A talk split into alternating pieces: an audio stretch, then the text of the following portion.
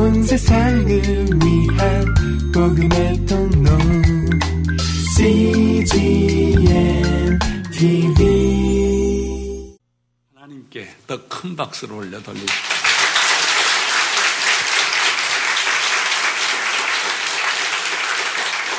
여호와를 기뻐하라. 그것이 너희의 힘이니라. 하나님을 기뻐하면 그것이 내게 하나님을 기뻐 내게 능력이 되는 것입니다. 어, 오늘 말씀은 성전 복구가 다 끝났고 다 끝났음에도 불구하고 도비아, 산발랏 그리고 여러 적석들이 끊임없이 공격을 했습니다. 심리전도 폈고 거짓말도 했고 소문도 냈지요. 그러나 여호와 느헤미야는 말씀의 중심에 있고 하나님의 음성에 귀를 기울이는 사람이기 때문에 조금 더 흔들리지 않았습니다. 모든 적들은 이제 소탕이 됐고 물러갔죠. 아, 그때 음, 그 성경 복구에 참여했던 사람들은 각자 마을로 자기 고향으로 돌아간 것입니다. 어, 돌아가서 생각을 해보니까 뭔가 허전해요. 어, 만족스럽지가 않은 거예요. 그렇게 진이 빠지도록 성전 복구를 했는데도 불구하고 완성이 됐음에도 불구하고 또 대적들이 물러갔음에도 불구하고 마음 한 구석에는 뭐가 뻥 뚫린 것 같이 허전했다는 것이죠. 아, 그래서 그들은 물 어, 광장 물문 앞에 이제 다들 모이기 시작을 했습니다.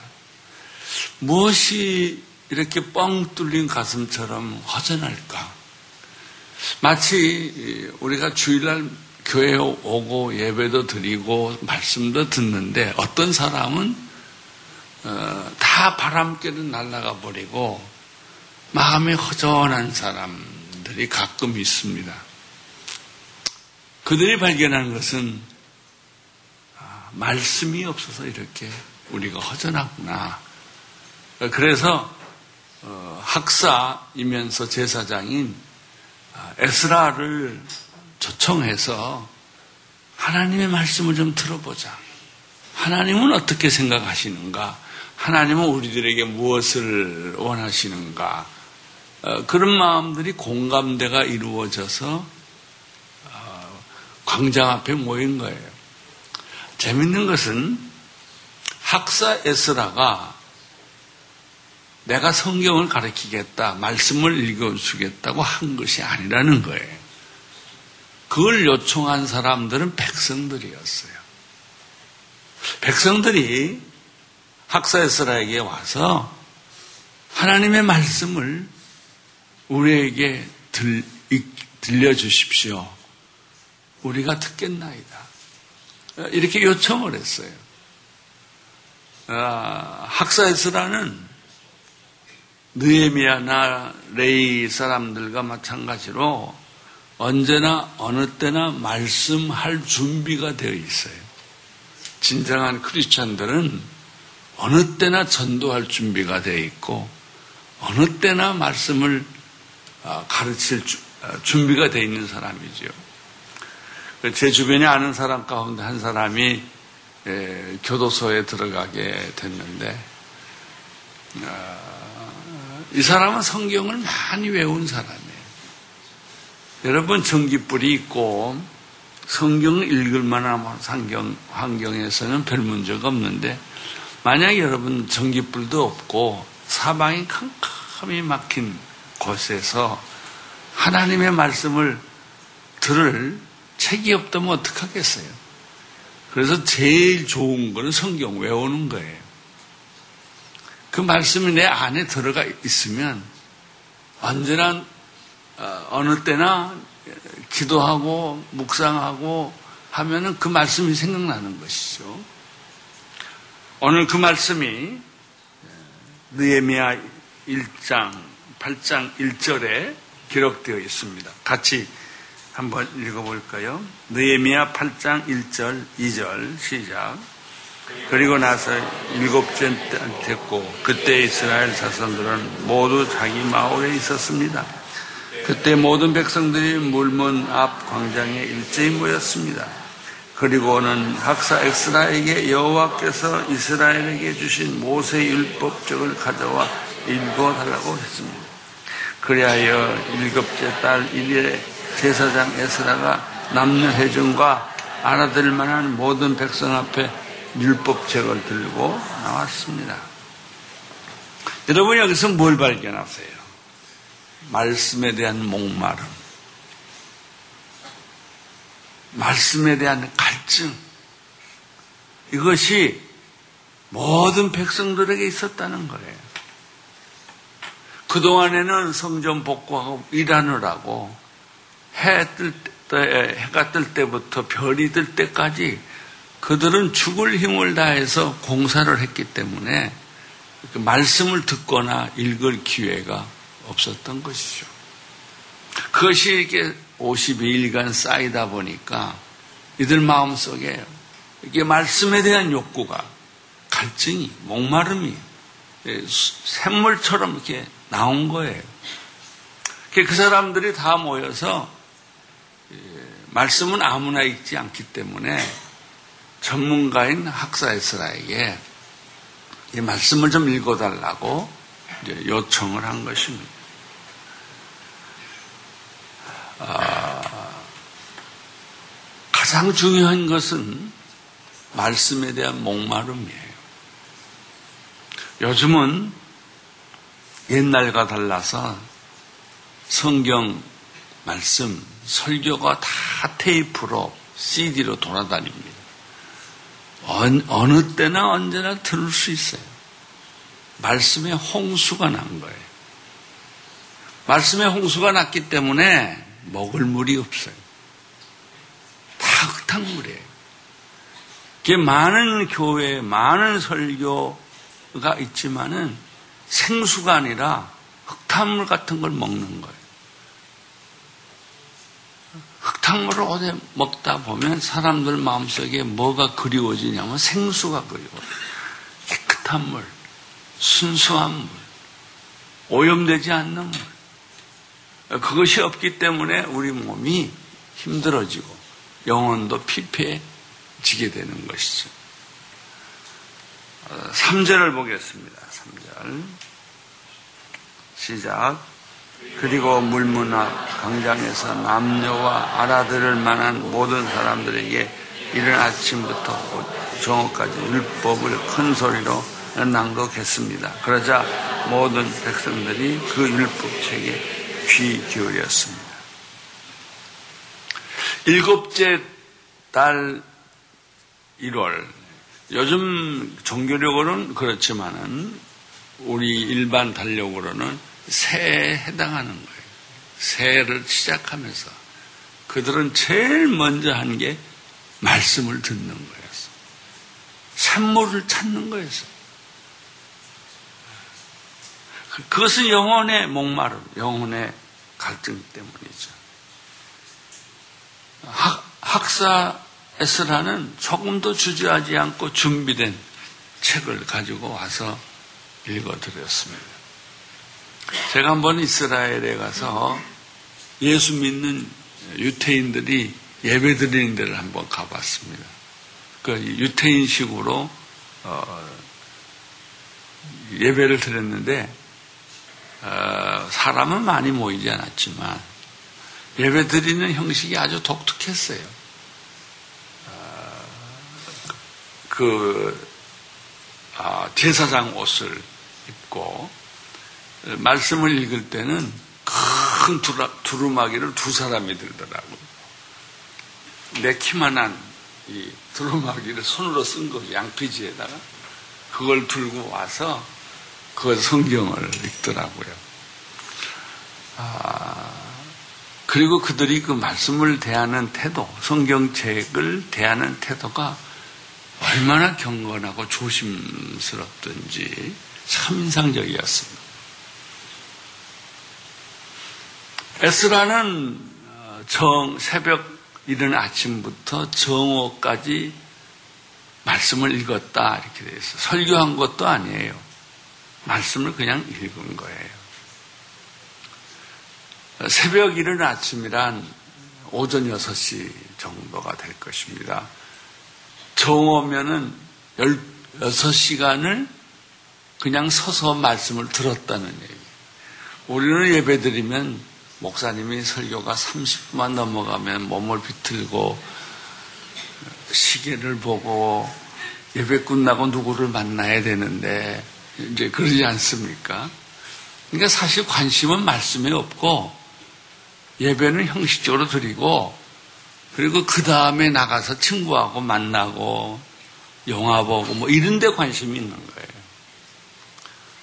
그러니까 그 영혼이 만족할 수가 없어요. 그 영혼이 기뻐할 수가 없어요. 이 사람들을 보십시오.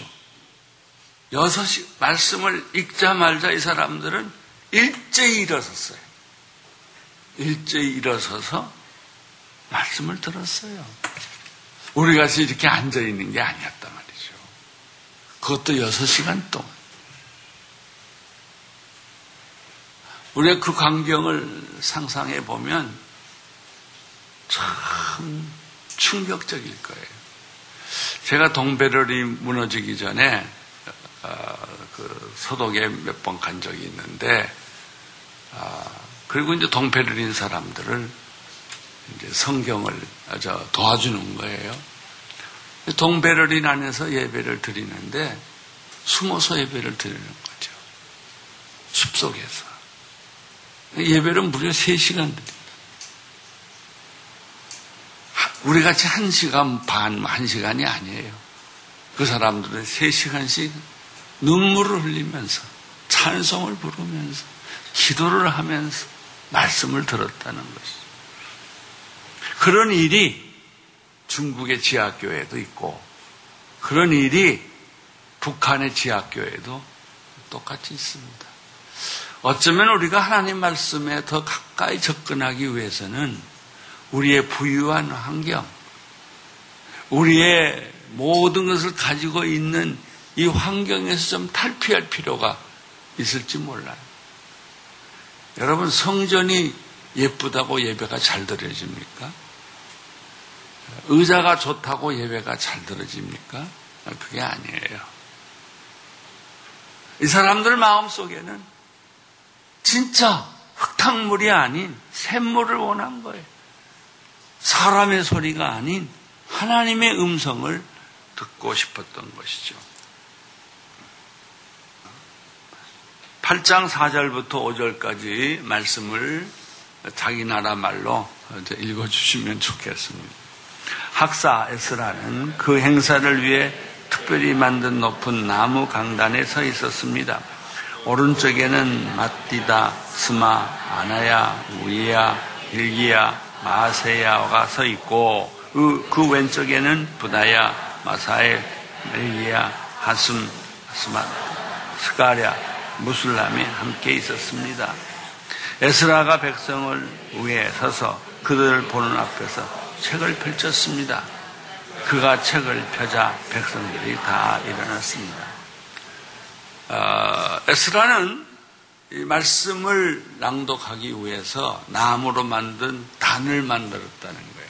그게 요즘식으로 말하면 설교단 같은 거겠죠. 만들었고 어, 왼쪽에 있는 사람, 오른쪽에 있는 사람이 여기 기록되어 있어요. 그것이 그 당시 말씀을 듣는 광경이었습니다. 책을 펴자 말자 거기에 모인 모든 청중들은 다 일어났다. 말씀은 듣는 태도. 우리는 내내 일어서서 찬송하다가 말씀 들을 시간에는 다 앉지요.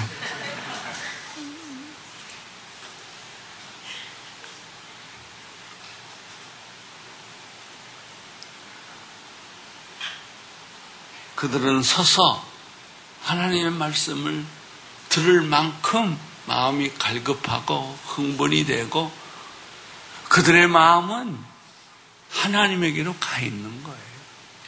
이게 진짜예요.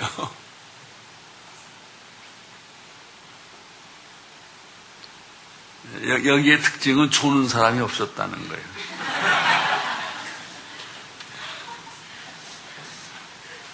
8절, 느헤미야 8절, 6절 읽겠습니다. 시작. 에스라가 위대하신 하나님 여호와를 찬양하자 온 백성이 손을 들고 아멘 아멘 대답하며 얼굴에 땅을 대고 납작 엎드려 여호와께 경배했습니다. 이 말씀을 보면 그냥 율법책을 읽은 것만이 전부는 아니었다는 거죠. 어, 그 중간중간에 위대하신 우리 여호와 하나님을 찬양했다는 것이죠. 찬양하니까 온 백성들이 손을 들고 아멘, 아멘 했다는 거예요. 어, 누군가 그런 말을 했어요. 그 교회 은혜가 있는 교회는 아멘 소리가 크다고. 음, 이스라엘 백성들은 손을 들고 눈물을 흘리면서 아멘, 아멘 하고 그 율법책에 낭독될 때 그들은 그렇게 반응을 했어요. 또 보십시오.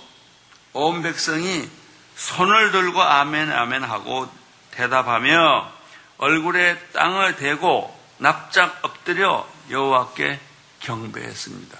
얼굴을 땅에 대고 납작 엎드려 경배했다는 게 뭐예요? 예배예요. 예배라는 것은 내가 예배 드릴 만한 가치가 있는 대상에게 그 예배 드리는 것이죠. 요한 계시록에 보면은 24장로들이 자기에 있는 쓴관을 다 던지면서 엎드려 예배를 드렸어요. 우리는 여기서 발견하는 거 말씀, 모세 율법이죠. 찬양, 그리고 예배. 지금 우리들이 요즘 예배 드리는 형식이 이런 거죠. 이것이 다 합해서 한 예배를 만드는 거예요. 하나님을 만나는 통로가 되는 거예요. 나는 진정한 예배가 다시 살아나기를 바랍니다. 한국 교회가 성장은 했으나 부패한 까닭은 예배가 없기 때문에 예배가 없기 때문에 쇼를 하는 거예요.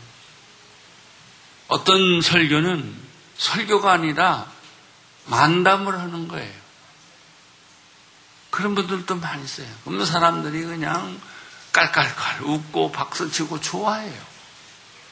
근데 가만 들어보면 말씀이 없어요. 하나의 흥행거리가 돼버린 거예요. 그러니까 교회가 아무리 크고 집이 크고 사람이 많고 인기가 있어도 썩어버린 거예요. 삶이 변화가 없어요. 한국교회 제일 큰 위기는 말씀은 들었는데 열매가 없다는 거예요. 변화가 없다는 거예요.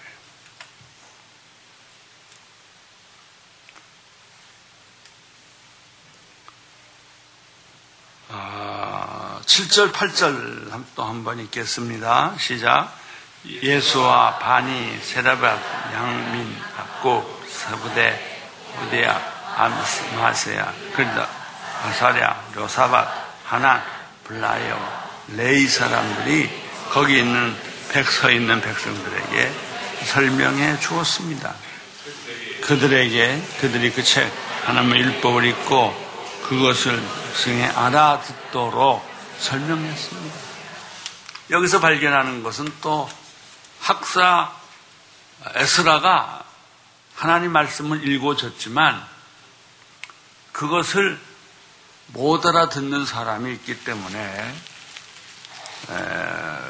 레이 사람들들이 그 말씀을 듣고 알아들을 수 있도록 백성들에게 설명을 해줬다는 얘기가 여기서 나옵니다. 구절을 보세요. 시작. 온 백성이 율법의 말씀을 듣고 울었습니다. 거기까지.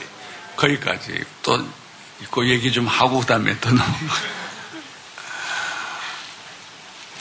이 말씀을 듣고 깨닫는 순간에 이 말씀이 내 머리를 치고 가슴을 치고 내 영혼을 친 거예요.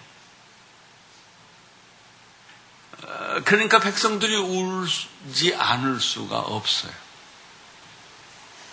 그냥 눈이 빨개지고 눈물이 나고 회개가 일어나고 그게 말씀이에요. 말씀을 들으면 누가 뭐라고 하지 않아도 회개하고 말씀을 깨닫는 순간에 자기가 생각, 잘못 생각해왔고 잘못 행동해왔던 것이 거울과 같이 다 드러나는 거예요. 부끄럽고 죄송하고 또 하나님 앞에서 불결한 내 자신을 발견하게 되는 것이죠. 온 백성이 율법의 말씀을 듣고 울었다고 했습니다. 그러나 총독 니에미아와 제사장인 학사 에스라와 백성들을 가르치던 레이 사람들에게 그들이 모든 백성에게 말했습니다. 이날은 우리 하나님의 거룩한 날이니 슬퍼하지 마시오. 아, 그래요. 첫 단계는 우는 거예요. 그러나 두 번째 단 평생 울면 어떻게 살아요? 회개만 평생 하면 그 어떻게 살아요? 회개하고 울고 그 다음에 그 말씀이 깨달아지면은 내 안에서 기쁨이 솟아나는 거예요. 춤추고 찬양하고 박수치고 얼굴이 색이 변하고 슬픈 얼굴들이 변해서 기쁜 얼굴이 되는 것이죠. 오늘은 이날은 우리의 하나님 여호와의 거룩한 날이니 슬퍼하지 맙시다. 이제 제사장들이 이거 말리로 돌아가 다니는 판이에요. 울지 말라고, 울지 말라고. 그 대신 손을 들고 찬양하자고, 박수 치며 찬양하자고, 춤을 추며 찬양하자고. 그게 예배라는 거예요. 근데 요즘 보면 선거대나 뭐 찬양하는 걸 보면 음, 이런 모습이 안 보여요. 제가 우리 교회에서 예배 드리다가 제일 감동적인 것은 성가대가 한 80명에서 100명 서 있는데 예배 드리다가 찬양하는 걸 가만 보면 한 여자가 그렇게 울면서 찬양을 못해. 손을 들고 눈물만 툭툭 흘려요. 얼마나 내 가슴이 그냥 이렇게 감동이 되든지. 또 우리 교회 그 첨보가 있는데 첼로 하는 자매 하나는 이렇게 하다가 은혜가 넘치면 이걸 못해요. 이걸 못하고 화를 들고 찬양을. 그래요. 그런 찬양, 그런 예배, 이게 예배예요. 이것이 일어나면 부흥이 일어나는 거예요. 말씀의 부흥이에요. 성전 복구가 부흥이 아니라 그건 하드웨어고 진짜 부흥은 예배의 회복이고 말씀의 부흥이고 그리고 춤추며 찬양하며 기뻐하며 예배 드리는 것이죠.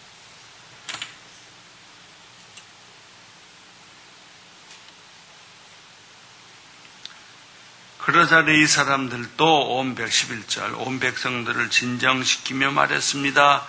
오늘은 거룩한 날이니 조용히 알고 슬퍼하지 마십시오. 여기서 여호와를 기뻐하는 것이 너희의 힘이다. 하나님을 찬양하는 것이 우리의 진정한 능력이다 하는 거예요. 말씀을 깨닫으면 춤추기 시작합니다. 울면서 춤추고 박수하면서 춤추고 기뻐하면서 춤을 추는 거예요. 8장 12절을 보세요. 시작. 그리하여 온 백성이 가서 먹고 마시고 먹을 것을 나눠주며 큰 잔치를 벌였습니다. 자기들이 들은 말씀을 이제 깨달았기 때문입니다. 하나님은 심판과 진노의 하나님이 아니라 사랑의 하나님.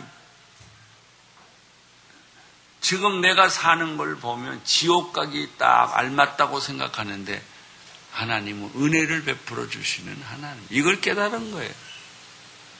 눈물을 흘리다가 그 눈물이 기쁨이 된 거죠. 아, 내가 구원받았구나. 이게 웬 은인가? 웬 사랑인가? 웬 축복인가? 나 같은 죄인을 주님이 살리셨네. 그래서 나 같은 죄인 살리신 주 은혜 고마워. 이런 찬양이 흘러넘치는 거예요.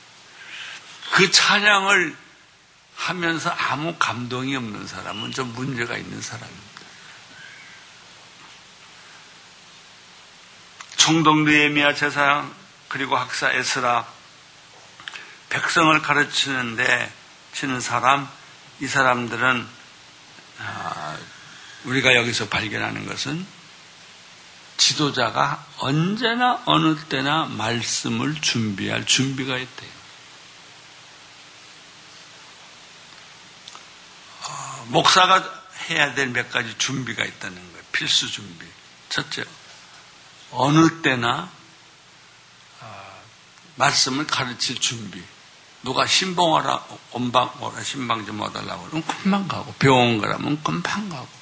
항상 말씀이 준비되어 있다.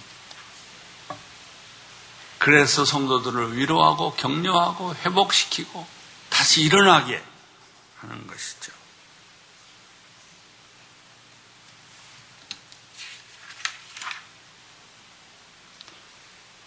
여기서 중요한 것은 백성들은 스스로 학사 에스라에게 율법책을 읽어달라고 요청을 했고 어, 학사 에스라는 그 요청에 즉각 응답할 준비가 되어 있는 거예요.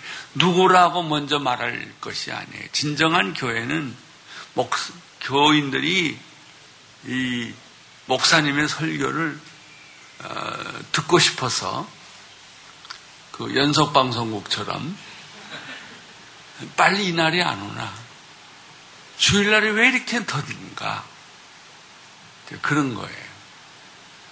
목사가 설교 준비할 때는요, 자기가 성경을 여러 번 그렇게 많이 읽었지만 또 읽어보면 새 말씀이 또 나와요. 그러면 무슨 생각을 하냐면 빨리 주일이 와야 이걸 교인들한테 말해줄 텐데 그래서 목사는 기다리고 교인들은 그래서 기다리는 것이죠. 마태복음 4장 1절부터 11절 사이에 보면 예수님께서 40일을 금식하시고 성령에 이끌려 광야에 가서 마귀에게 시험받은 사건이 있습니다. 첫 번째 마귀가 던진 미끼는 돌을 떡으로 만들라고 하는 것이죠. 너는 하나님의 아들이 아니냐. 그렇게 고통스럽게 십자가를 짐으로 네가 하나님의 아들이란 걸 증명할 필요가 없지 않느냐. 지금 이 시간에 돌을 떡으로 만들면 배불리기도 하고 사람들이 그걸 보면 얼마나 놀래겠냐. 십자가 같은 거 지지 말고 돌을 떡으로 만들어라. 그때 예수님이 하신 말씀이 있죠.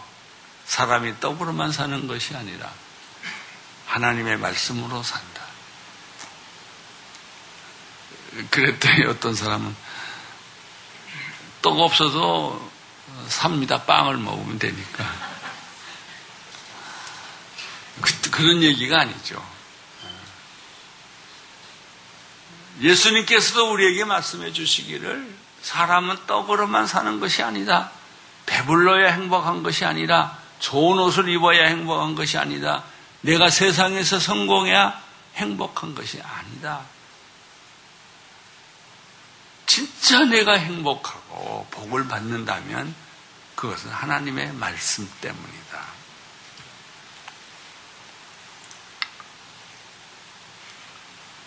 성병 복구 후에 이스라엘 백성들은 얼마나 지치고 지쳤겠습니까?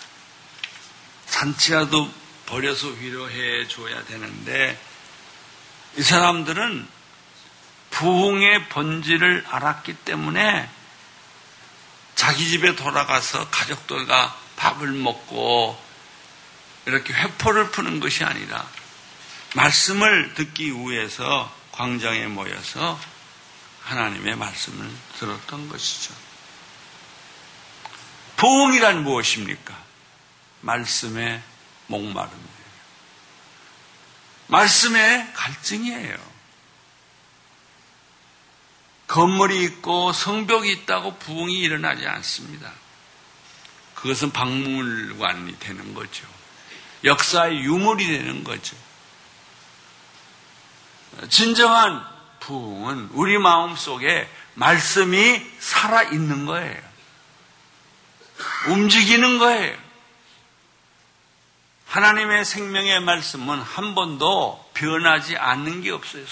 매 어린아이가 태어나면 죽을 때까지 변하는 거예요. 마찬가지예요. 말씀은 우리 안에서 여러 가지 변화를 일으킵니다. 찬송가 200, 200장에 보면 달고 오묘한 그 말씀, 생명의 말씀이 이, 이 찬송가 아시죠? 어, 달고 오묘한 그 말씀. 귀한 주님의 말씀은 내 노래가 되도다. 널리 퍼지는 생명의 말씀은 우리 마음의 평화와 용서를 주신다. 자, 네미야 13장에서부터 15장까지를 읽겠습니다. 시작. 그 이튿날 온 백성들이 족장들과 제사장들과 에이스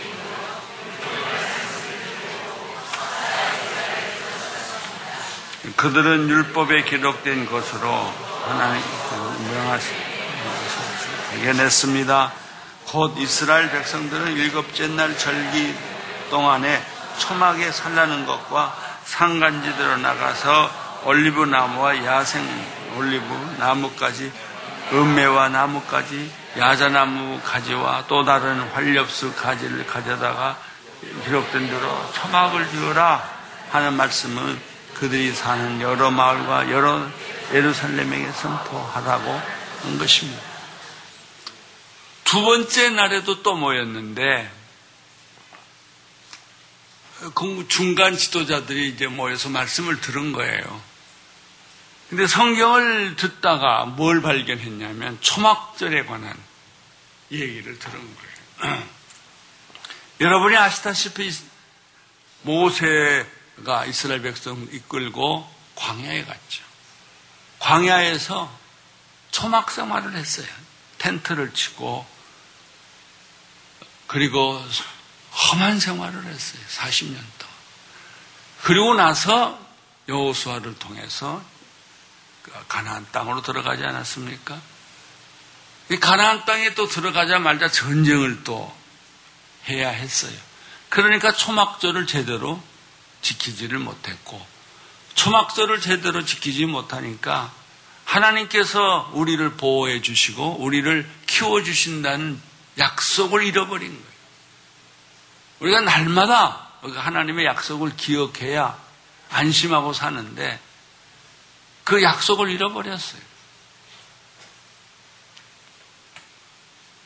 그런데 오늘 학사 에서가 읽어주는 성경 속에 초막절을 이렇게 지켜라는 게 있었어요.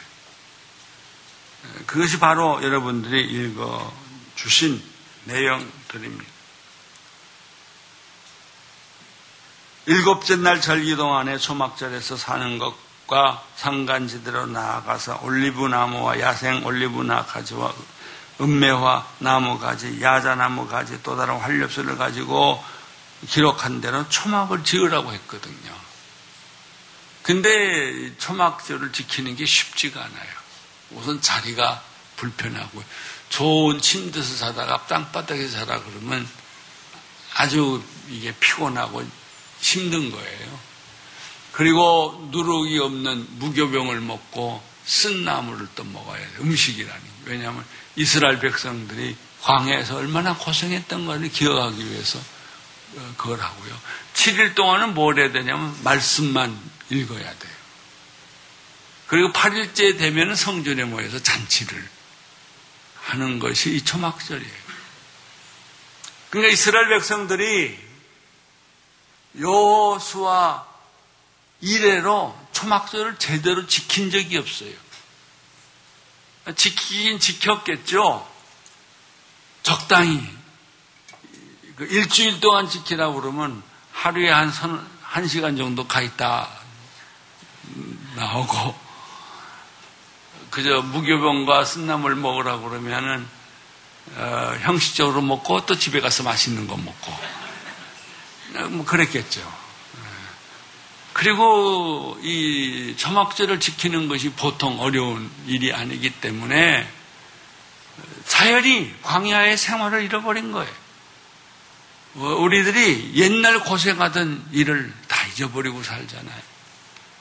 내가 가난할 때, 내가 역경에 겹쳤을 때, 어떻게 그 역경을 거쳐 나왔나를 기억하지 못하는 사람들은 현실의 만족감이 없어요. 현실의 만족감이 없고 원망과 불평이 많아요. 교회에서도 보면요, 원망과 불평이 많고 부정적인 생각을 하고 꼬치꼬치 캐고 이런 사람들은 다 과거에 상처가 많은 사람들 이스라엘 백성들이 그랬어요. 그 고생을 잊어버렸기 때문에 어, 이스라엘 백성이 전공이 불평과 원망이에요. 왜 그걸 잃어버렸을까? 예배를 제대로 안 드렸기 때문에. 절기를 제대로 안 드렸기 때문에. 이걸 듣는 순간에 그 레이 제사장들과 모든 백성들은 충격을 받았어요. 하, 우리가 예배를 무시했구나. 절기를 무시했구나. 그것은 결국 하나님의 말씀을 무시한 거다. 각자 마을로 돌아가고 곳곳에 가서 이 말씀을 선포하기 시작을 한 거예요.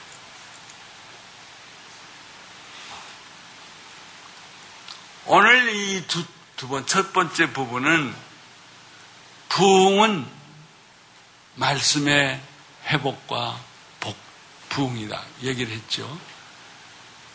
어, 두 번째 메시지는 진짜 부흥은 진짜 회복은 영적인 회복은 전통적인 신앙을 버려야 되는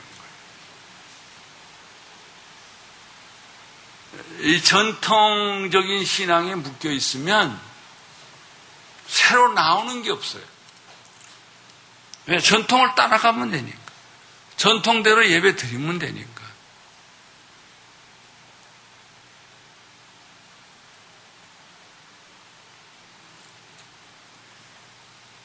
전통을 깨고 형식을 깨고 말씀대로 돌아가는 것이 개혁이에요.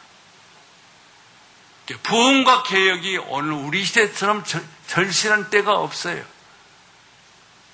교회를 가도 사람들은 기대하지 않고 설교를 해요. 뭐 지난주 드린 설교나 오늘 드리는 설교나 뭐 별 차이가 있겠냐. 변화를 기대하지 않아요. 따라서 희망이 없어요. 뭐 어떻게 좀 변한다든지 새로워진다든지 이런 생각을 못하는 것이죠. 이 말씀을 들은 이스라엘 백성들은 밖으로 나가 16절 나무가지를 주워와서 초막을 지었는데 각자 지붕 위에 뜰 안에 하나님의 집뜰 안에 물문 앞 광장에 에브라임 물 안에 이 천막을 하나님이 명령하신 그 방법 그대로 짓기 시작한 거예요. 여러분 예루살렘 광장이 과학 아니었을 거예요. 아무 누구도 이런 광경을 상상해 보지 못했을 것입니다. 이게 부흥이에요. 진짜 부흥이 일어나면요. 다들 기절할 만큼 놀래요. 깜짝 놀라는 거예요. 아니, 이런 일이 일어날 수가 있을까? 모디가 부흥회 할 때도 그랬어요. 미국이 이 부흥운동이 일어났을 때 사람들이 그냥 방언을 터지고 예언하고 뒹굴뒹굴 뒤굴고 귀신이 나가고 그러니까 사람들이 얼마나 그 광경을 보고 놀랬겠어요. 부흥이란 말씀의 부흥을 의미하고 개혁이란 전통과 형식을 바꾸는 것입니다.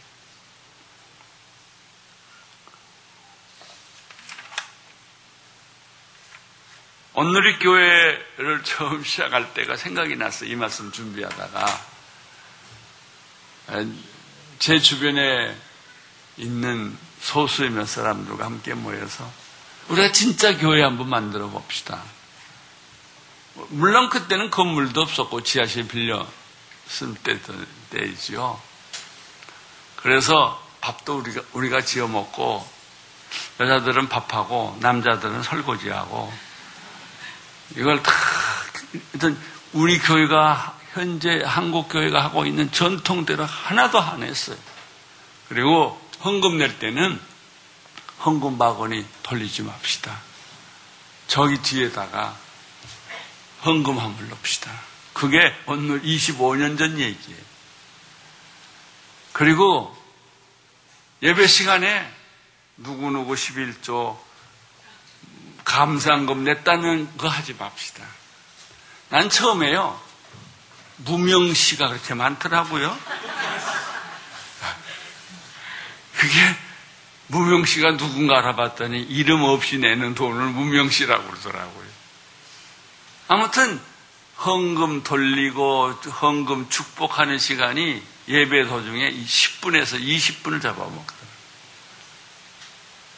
아, 헌금은 하나님 앞에 내문되는 거지. 은혜 받은 대로. 감사의 표시를 하는 것이지. 그것이 그렇게 형식이 될 필요가 뭐 있어. 그래서 일체 안 하기로 했어요. 그 다음에 우리 교회 개척 준비하는 동안에 호칭을 좀 바꿉시다. 장로, 목사, 나도 목사, 집사 이런 말 쓰지 맙시다. 우리는 모두 형제여 자매니까 그리스도 안에서 형제여 자매라는 말을 씁시다. 만, 물론 사람이 많이 모이면 그렇게 될 수가 없겠지만은 한 1년만이라도 그렇게 해봅시다. 그리고 1년 동안 골프하고 TV 보지 맙시다. 그게 쉬운 일이 아닙니다. 그거 동의 못하는 사람은 이 예배에 못 옵니다. 이거 동의하는 사람만 내가 그분들을 모시고 내가 그분들을 위해서 목회를 하겠습니다. 이게 다 이 전통과 생각을 다 바꾼 거죠. 어, 나는 가운을 안 입겠습니다. 가운으로 성직을 표현하는 걸 안 하겠습니다. 평범하게 입는 옷 그냥 입고 하겠습니다. 제가 옛날에 연예인 교회들이 했는, 했는데 그동안 그때 구봉소 장로님이 저한, 저한테 와서 그래요. 목사님 말들을 잘 믿기가 어렵다는 거예요. 그래서 왜 그러냐고 그랬더니 이 강단 아래에서 말하는 거하고 강당 위에서 말하는 게 달라요. 그래요. 강당 위에서는 에 부흥사 같이 말이죠. 목소리가 쉬운 목소리로 얘기하고 강단 밑으로 내려면 정상적으로 얘기한다는 거예요. 그건 내 전공입니다. 연기하는 거는. 우리 코미디언들이 목소리 변조하고 웃기기 위해서 이런 걸 하는데 왜 목사님들이 그러는지 모르겠다고. 그냥 밑에서 하는 얘기를 위에서도 그냥 해주면 좋을 텐데 그냥 가운을 입고 목소리를 거룩하게 만들고 그냥 그냥 걸어가면 좋은데 꼭 성경책을 끼고 아주 거룩하게 다니고 이제 믿음이 없고 예수를 안 믿는 사람들의 눈에는 그게 보인 거예요. 그래서 자기가 연예인께로 오게 된 게 목사님에게서는 그런 모습이 없어서 친밀감이 든다는 거죠. 그래서 연예인 교회가 시작이 됐죠. 여러분, 저는 우리 교회 장의자 아주 좋은 나무로 만든 장의자가 있었어요. 그걸 갖다 놓으면 다른 건 아무것도 못해요. 축제도 하기 어렵고 그래서 윌러크릭 교회를 가봤더니 다 개별 의자더라고요. 한순간에 다 의자 바꿔버렸어요. 우리 장의자는 시골에 있는 교회들이 원하면 다 나누어주고 그냥 여기 앉은 의자 했어요. 그리고 교인들한테 부탁했어요. 교회를 10년 안에 망가뜨려달라.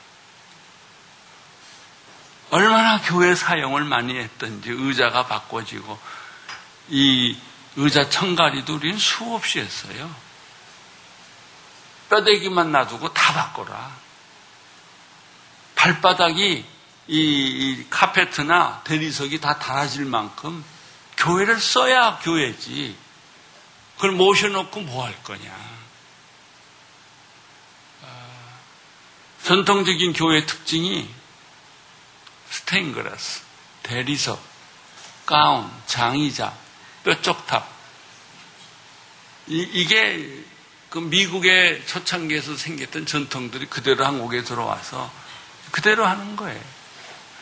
제가 예배를 어, 스코틀랜드를 여행한 적이 있는데 어, 거기 가서 굉장히 충격을 받았어요. 왜냐하면 예배를 가봤더니 한국 교회와 알파와 오메가 똑같아요. 틀린 게 하나도 없어. 어쩌면 이렇게 꼭 한국에 와서 예배 드리는 것 같아요. 알고 봤더니 그 스코틀랜드의 장로교의 모습이 그대로 한국에 들어온 거예요. 제일 놀란 게 뭐냐면요. 축도를 목사님이 안 하고 교인들끼리 축도하더라고요. 이게 내가 얼마나 놀랬겠어요. 서울에서는 전도사도 축도 못 하는데. 가만 생각해 보니까 고린도 후서 13장 13절은요, 목사만 읽어야 된다는 성경 구절이 아니에요. 누구든지 읽어야 되는데 그 말씀만 목사만 읽어요. 그래서 처음에는 이제 요즘은 뭐 우리 목사님들이 안, 축도하지만 처음에는 그게 잘 안, 그거 하려고 그냥 목사, 교인들이 얼굴이 그냥 어, 표정이 달라져요. 축도하라고 그러고. 그 자꾸 연습을 많이 했죠. 손 드는 것도 우리가 손 들, 이게 안 돼서 7년 걸렸어요. 이렇게 해서 가능하면 전통을 다 무시하자는 것이 아니라 본질로 돌아가자는 거예요. 그것이 부흥이고 개혁이다 하는 것입니다.